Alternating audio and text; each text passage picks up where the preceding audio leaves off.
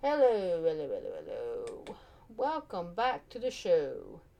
And on this episode, if I can stop shaking my camera over here because I'm recording the video, I am gonna read to y'all Frosty the Snowman. Here we go. It all started with the snow, the first snow of the season. As every child knows, there is a certain magic to the fir- very first snow, and when it falls on the day of, before Christmas, something wonderful is bound to happen. Children, back to your seats, called the teacher. The snow can wait. I've hired Professor Hinkle, the magician, to entertain us for our Christmas party.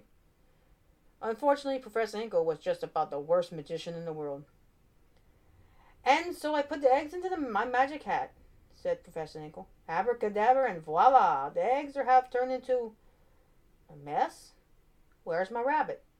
Hocus Pocus, where are you?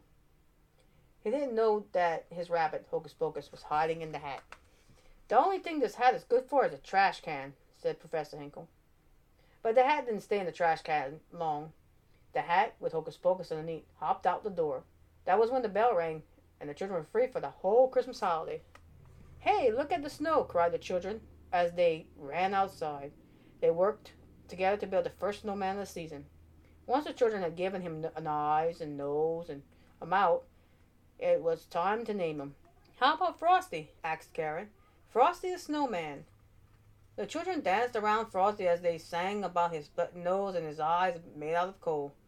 Come back here, you, said Professor Hinkle, chasing Hocus Pocus. Suddenly, a gust of wind blew the hat onto Frosty's head.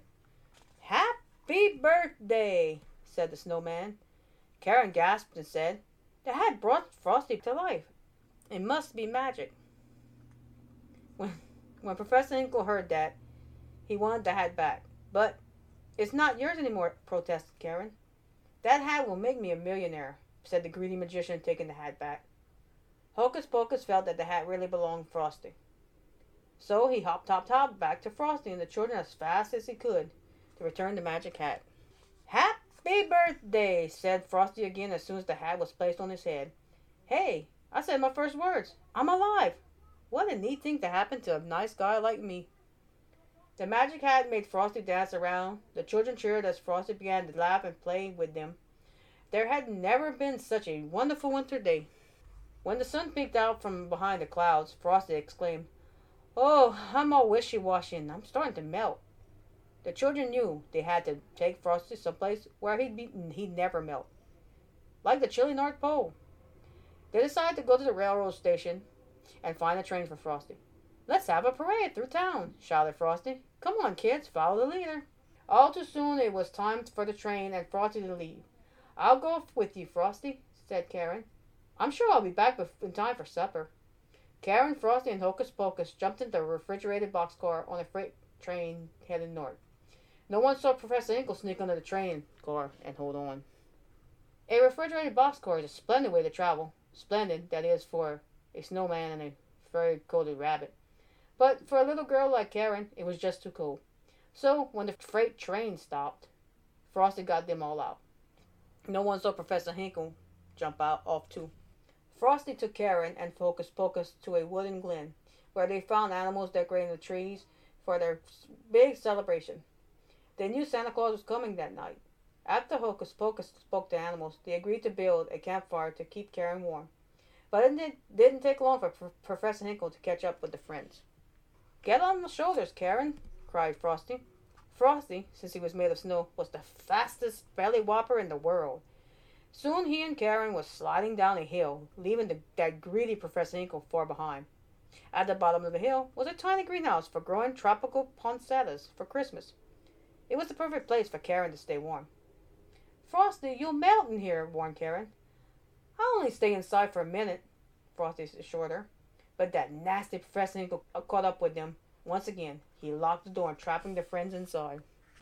That night, Hocus Pocus led Santa Claus to the greenhouse to save Frosty.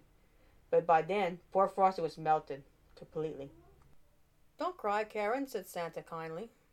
Frosty's not gone for good. You see, he was made out of Christmas snow, and you can bet your boots that when a good jolly December wind kisses it, it'll turn into Christmas snow all over again. Just watch.